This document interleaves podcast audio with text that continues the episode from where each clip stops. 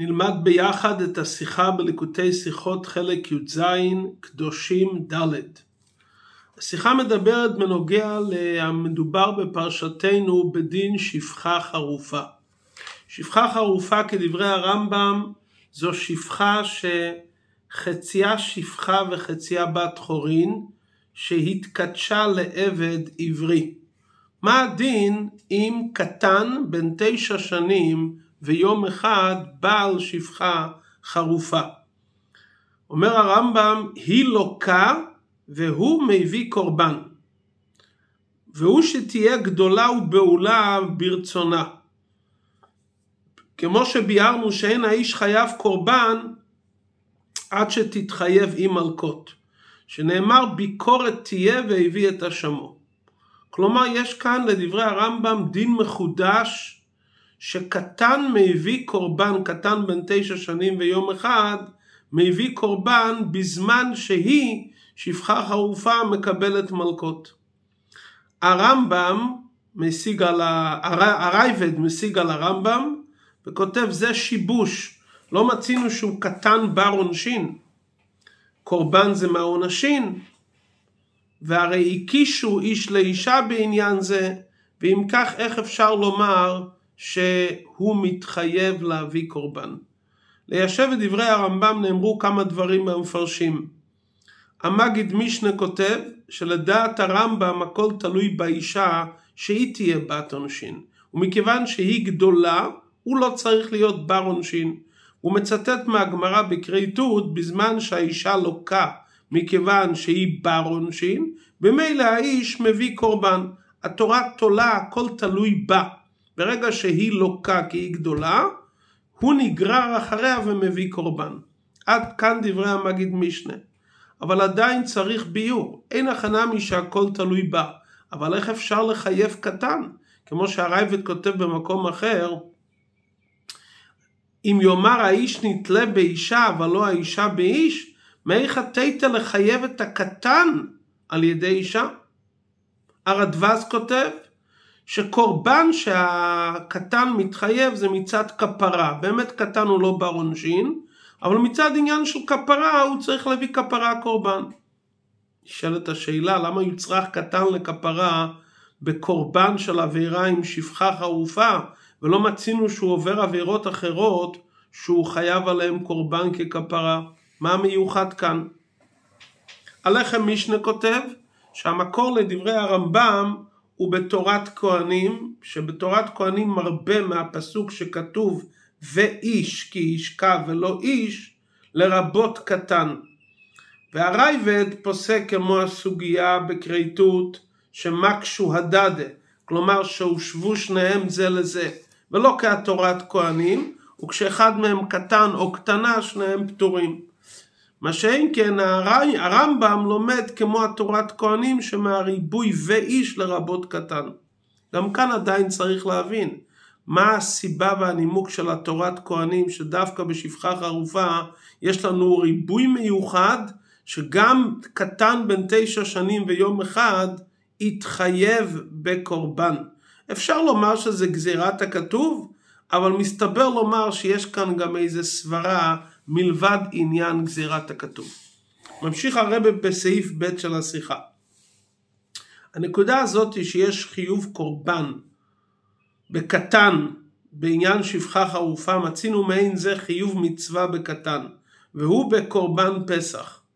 הרמב"ם פוסק בהלכות קורבן פסח, גר שנתגייר בין פסח ראשון לשני, קטן שהגדיל בין שני פסחים, חייבים לעשות פסח שני.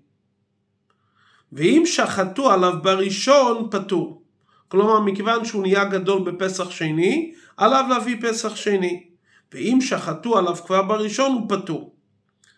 שואל הכסף משנה, עטו קטן בר חיובה ופיטורה הוא? הוא הרי היה קטן, שהוא היה בפסח ראשון, הוא היה קטן ופטור. מה זה עוזר ששחטו עליו בראשון כדי לפוטרו מהשני? הרי בזמן ששחטו עליו הוא היה קטן. מתרץ בשם ארי קורקוס, דכיוון דרחמנה רבי לקטן שישחטו עליו וממנים אותו, נפטרו בכך מן השני. מכיוון שהתורה ריפתה שאפשר לשחוט על קטן, אפשר למנות גם קטן, לכן הוא נפטר גם מהשני. עדיין זה צריך ביור. סוף כל סוף בזמן הפסח ראשון הוא היה קטן, והוא היה פטור מכל המצוות. אז מה מועיל לו מה שאדם אחר שהיה בר חיוב, שחט עליו בזמן הפטור שהוא היה פטור, לפטור אותו בזמן החיוב כשהגדיל בפסח שני. נכון, מישהו מינה אותו על פסח ראשון, אבל באותו זמן הוא היה הרי פטור. מה זה עוזר שמישהו שחט עליו בזמן הפטור, לפוטרו בזמן שהוא חייב שהגדיל בפסח שני? עוד דבר שצריכים להבין בעניין זה, מצינו ברמב"ם הלכות תלמוד תורה, מי שלא לימדו אביו, חייב ללמד את עצמו כשיכיר. כותב על זה הרב הצמח צדק, שמא גם על הקטן יש חיוב מדאורייתא. מאיפה הרב הצמח צדק לוקח את זה? כי הרמב"ם כותב קטן משיכיר. הוא לא כותב כשיגדיל כלשונו בכמה מקומות. משמע שחל חיוב לימוד על הקטן עוד קודם כשיגדיל. ברגע שהוא מכיר את העניין שצריכים ללמוד תורה, לשון הרמב"ם חייב ללמד את עצמו. גם כאן נשאלת אותו שאלה, איך יכול לחול חיוב על קטן? כדי להבין את זה עלינו להבין חידוש יותר גדול בכלל בחיוב מצוות של קטן. ידועה מחלוקת הראשונים בנוגע למצוות שקטן מקיים מצד חיוב חינוך. לדעת רש"י והרמב"ן המצווה היא על אביו, הוא לא מחויב כל עיקר במצוות. ולכן קטן לא מוציא את הגדול בברכת המזון גם במקום שהגדול חייב לברך רק מדרבנן. כי החיוב הוא על אביו לחנכו ועליו אין חיוב. ולכן הוא לא יכול לפתור גדול שחייב מדרבנן. לעומת זאת התוספות והר"ן סוברים שקטן שהגיע לחינוך נקרא מחויב בדבר מדרבנון. ומכיוון שהוא מחויב, הוא יכול להוציא את הגדול בזמן שהגדול חייב רק מדרבנן. הרמב"ם פוסק בהלכות ברכות בן מברך לאביו. מוכח שדעת הרמב"ם שקטן מחויב מדרבנון במצוות חינוך ואין זה חיוב רק על האב. רואים את זה ברמב"ם בעוד כמה מקומות שהרמב"ם כותב בהלכות ציצית מדברי סופרים כל קטן שיודע להתעטף חייב בציצית. בהלכות ברכות הקטנים חייבים בברכת המזון מדברי סופרים כדי לחנכם במצוות. בהלכות סוכה קטן שאינו צריך לאמו חייב בסוכה. בלולב קטן היודע לנענע חייב בלולב. כלומר לפי דברי הרמב"ם החיוב הוא לכאורה על הקטן בעצמו חיוב מדרבנון על הקטן בעצמו שלכן הוא יכול להוציא את הגדול כשהוא גם חייב רק מדרבנון חיוב מדרבנון יכול לפתור גדול בזמן שהגדול חייב רק מדרבנון. אם כן גם פה לכאורה לא מובן, איך אפשר לומר שיש חיוב על הקטן אפילו מדרבנון? הרי הוא לא בר דעה בלשון הגמרא בפסחים. חיוב על הדרדקה?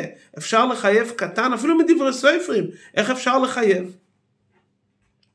אומר הרבה כאן חידוש נפלא, סברה כללית, היא קשורה עם כמה שיחות יסודיות של הרבה בדין מכשיר מצווה, שיחות בעניין סיוע של מצווה, שיחות בעניין של חינוך, כמה שיחות בליקוטי שיחות שמבאר בגדר החונה והכשור על המצווה, כמה דרגות בהחונה והכשור על המצווה, כאן אנחנו נראה גדר עמוק מאוד בגדר החונה והכשור למצווה. למדנו שמתי שהתורה מצייבת, מצי, מצווה לעשות מצווה מסוימת, שקיומה תלוי בפעולה שקודמת לה, אזי חל גם על הפעולה הקודמת מעין החשיבות והגדר של המצווה בעצמה.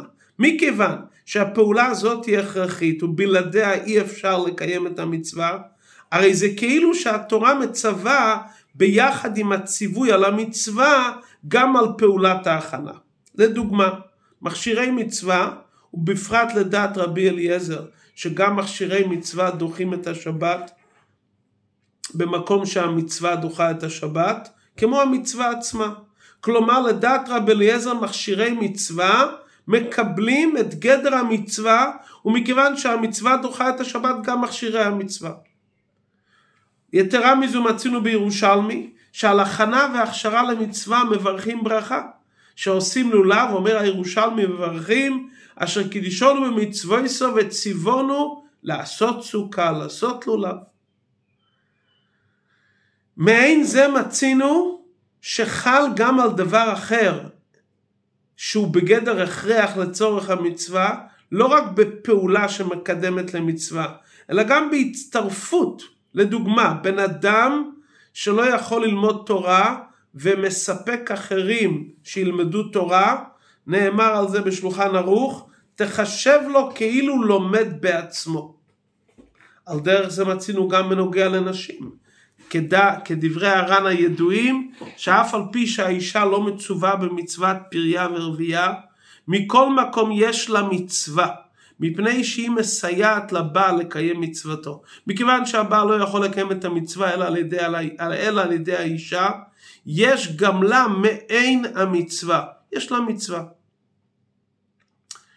עוד דוגמה לדבר, שאישה עוזרת לבנה ולבעלה בגופה ומאודה שיעסוק בתורה, היא חולקת שכר עמהם ושכרה גדול מאוד, מאחר שהם מצווים ובפועל הם עושים על ידה, ולימוד התורה של הבעל והבן בא בסיוע של האימא, אז היא נוטלת חלק בשכר מצוות תלמוד תורה. עניין זה נידון בליקוטי שיחות בכמה מקומות, בפרשת תקה ופרשת אחרי וכולי. כל הדוגמאות שהבאנו עד עכשיו, מדובר על פעולה שהיא הכשר מצווה. לדוגמה לעשות לולב, או סיוע של האישה במצוות פריה ורבייה, כלומר שבמציאות מתקיימת המצווה על ידי פעולה אחרת של הכשר וסיוע, ולכן גם על הפעולה האחרת שהיא לא ממש מצווה, נעשה מעין חשיבותה של המצווה. אבל סוף כל סוף הפעולה היא פעולה אחרת, ומכיוון שהיא הכרח כדי לקיים את המצווה, נמשך על הפעולה מעין חשיבותה של המצווה. אבל אין בזה חלק ופרט מהמצווה והציווי. אין כאן מצווה על האישה שתלמד תורה, אין מצווה על העניין של פריה ורבייה לאישה. ולכן הלשון של הר"ן, שמה יש לה? יש לה מצווה סתם. אבל לאו דווקא הגדר של המצווה של פרו ורבו של האיש. חינוך זה משהו הרבה יותר עמוק מזה. השייכות של הקטן במצוות החינוך זה לא רק מכיוון שאי אפשר לאבא לקיים את מצוות החינוך ללא הקטן, אלא זה המצווה בעצמה. החינוך של האב לקיים, לחנך את הבן, שיקיים את המצווה ממש. כלומר שחינוך האב שהבן יקיים את המצווה. לא רק שהוא מסייע לאב לקיים מצווה של האב והוא עצמו לא בגדר אותו מצווה ולא מסייע לאותו מצווה ממש. כאן האבא שמחנך את הבן הוא מחנך אותו לקיים את המצווה הזו ממש. אומרים התוספות והרמב"ם שבאמת הטילו חכמים מלכתחילה את חיוב החינוך רק על האב ולא על הבן. אבל מכיוון שהמצווה של האב, שעל ידי החיוך חינוך שלו, שהבן יקיים את המצווה, חלה בדרך ממילא התחייבות על הבן מתי שהוא מקיים את המצוות האלו. ואז גם הבן נקרא מחויב בדבר, בסגנון אחר.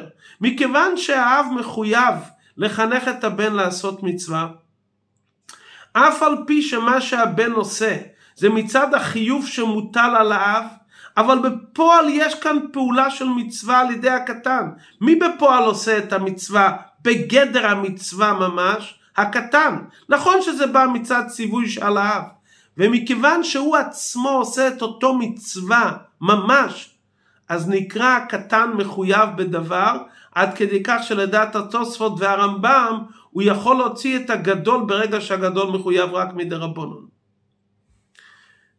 מעין זה מצינו אפילו במצווה דאורייתא. היכן? לגבי חיוב שמחה ברגל, אומר אביי, אישה בעלה משמחה. איך? בבגדי צבעונים וכולי.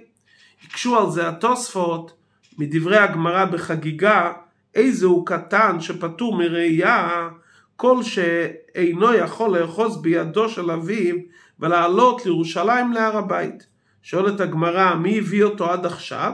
אז לשון הגמרא בראש השונה, בחגיגה, הגמרא אומרת, עד אחא דמיחי ואימא בשמחה, אימא שלו הביאה אותו.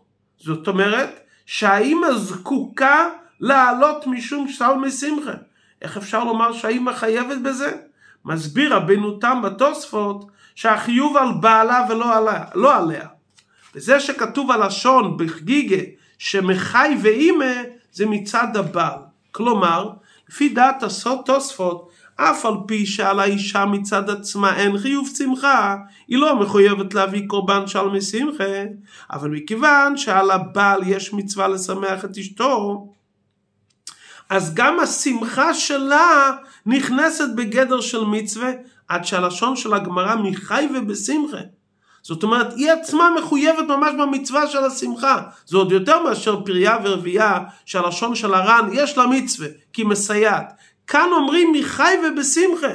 זאת אומרת, מצד הבעל שחייב בשמחה ומשמח אותה, היא נגררת גם, שגם היא מתחייבת בשמחה, שזה חיוב מן התורה. על דרך זה בנוגע לעניין של חיוב קטן בתלמוד תורה. שהרמב"ם כותב, והזכרנו את הרמב"ם, שיכיר, אם האבא שלו לא לימד אותו תורה, אז מי שיכיר הלשון של הרמב"ם, מי שלא לימדו אביו חייב ללמד את עצמו, מי שיכיר. אז דייקנו, הצמח צדק מדייק, מי שיכיר ולא מי שיגדיל, שמא יש על הקוטן גם חיוב מדאורייתא עוד בעודו קטן. שאלנו איך יכול להיות חיוב על הקוטן.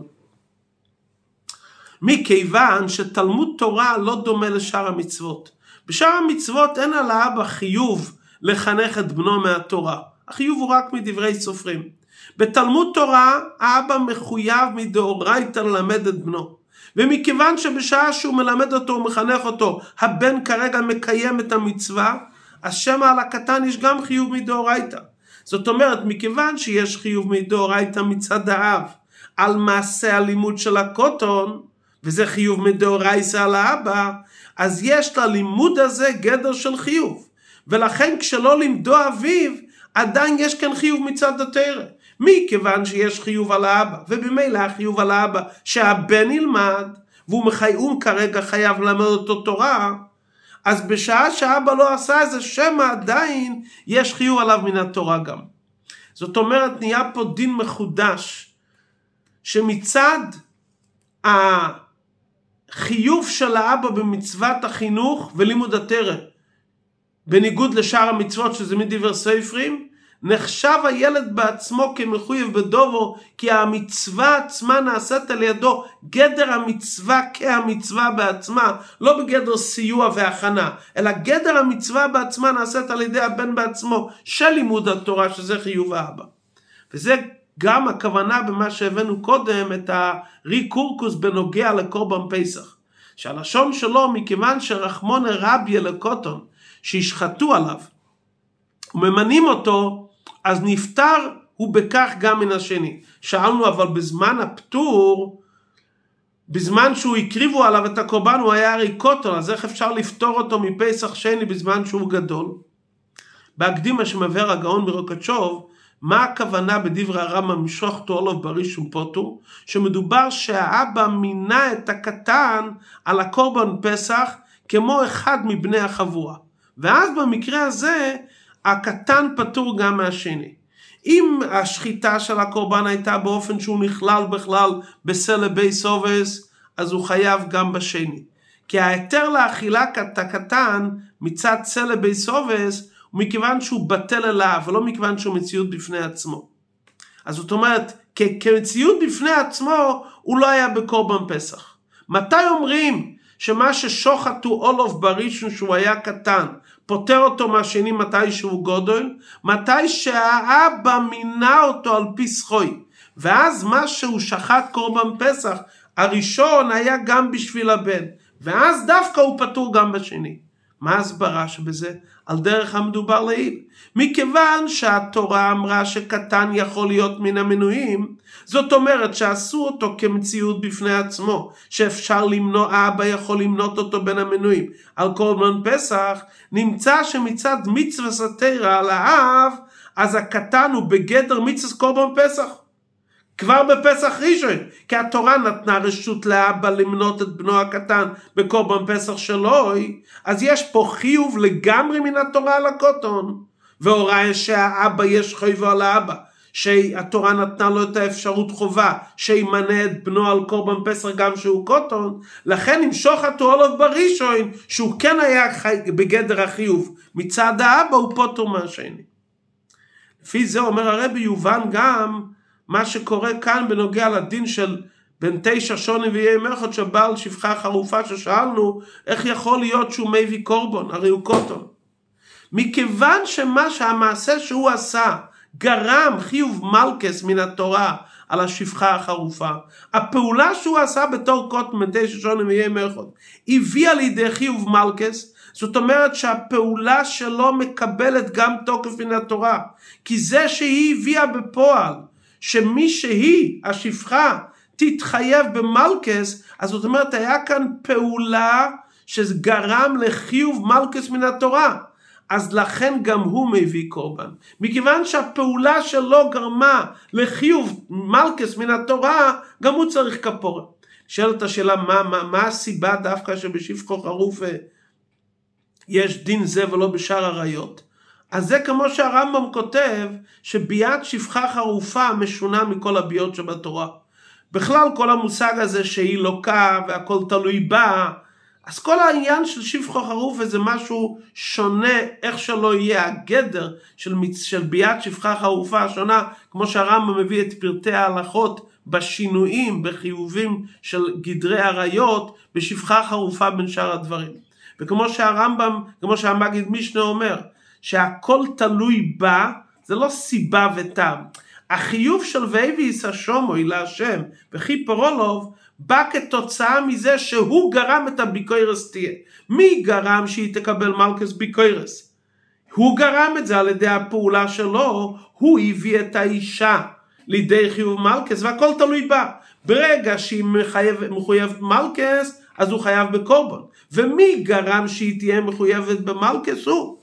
בשאר העריות, האיסור והחיוב על, הש... על הבועל והניבלת זה של איסור כל אחד בפני עצמו. ועל קטן אי אפשר להתיר חיובים ועונשים גם לא בגדר וגם לא לשם כפורת. והוא גם לא יכול להיגרר בחיוב שמוטל על האחר. אבל כאן כל מה שנגרם אצל האישה זה בגללו. חיוב האשם על האיש זה לא חיוב מפני המייסה ש- שלו, אלא מכיוון שהמייסה שלו זה סיבה לחיוב האישה, זאת אומרת, והזה שהוא גרם על פי תורה מעשה הקטן הוא מייסה, וזה הביא את האישה לידי חיוב מלכס, אז יש כאן מעשה שגרם חיוב על פי תורה, אז לכן מצד המייסה הזה הוא מביא קורבן. יוצא שהוא תלוי בה, כי זה שפחו חרופה שונה מכל הביאות שבתורה.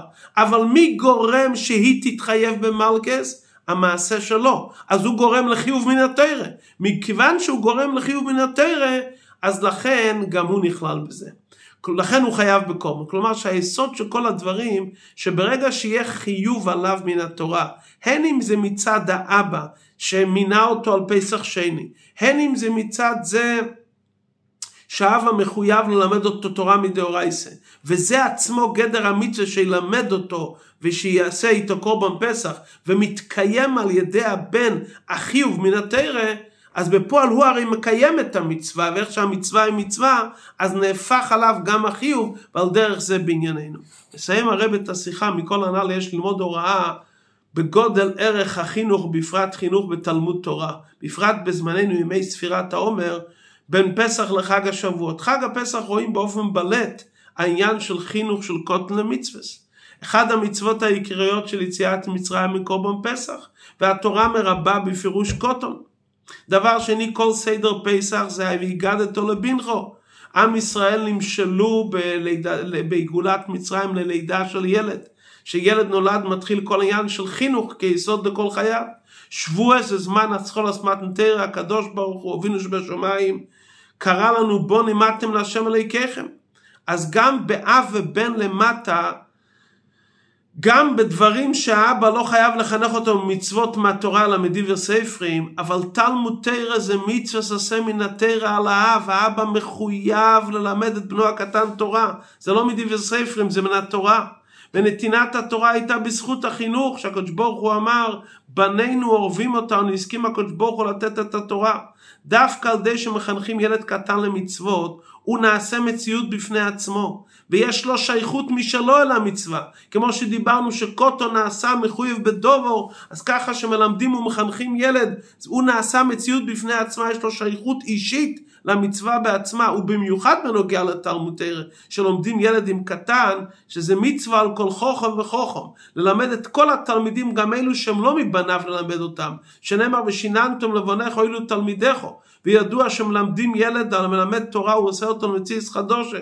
התלמיד נעשה קשור בתורה ובנותן התורה, וכדברי חז"ל כל המלמד בבן חברו תורה, מעלה עליו הכתוב כאילו ילדו. מובן מכל זה החיוב וההשתדלות שמוטלים על כל אחד ואחד להתמסר לחינוך בני ובני סיסרו בלימוד התורה ובקיום המצווה, בפרט בימים לימי, שנעשות ההכנות לימי החופש. להשתדל ולפעול של כל ילד מישראל קטן או קטנה יהיו בסביבה של תורה ויראת שמיים במשך קודשי החיץ ומה טוב שזה יהיה במשך כל ה-24 שעות היום, זה ישמש הכנה להוספה בחינוך הילודים. והילודה זה משך הזמן והשונו של האחרי זה.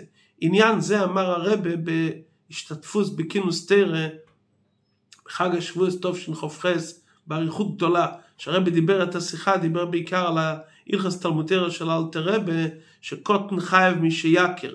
אחרי שהרבה התחיל מהעניין של התורה, והסביר את החיוב של תלמוד תרא שהוא מחויב במצווה, וזה חלק שלו והוא חייב, על פי זה הסביר הרבה את העניין של פסח, את העניין של שפחו חרופו.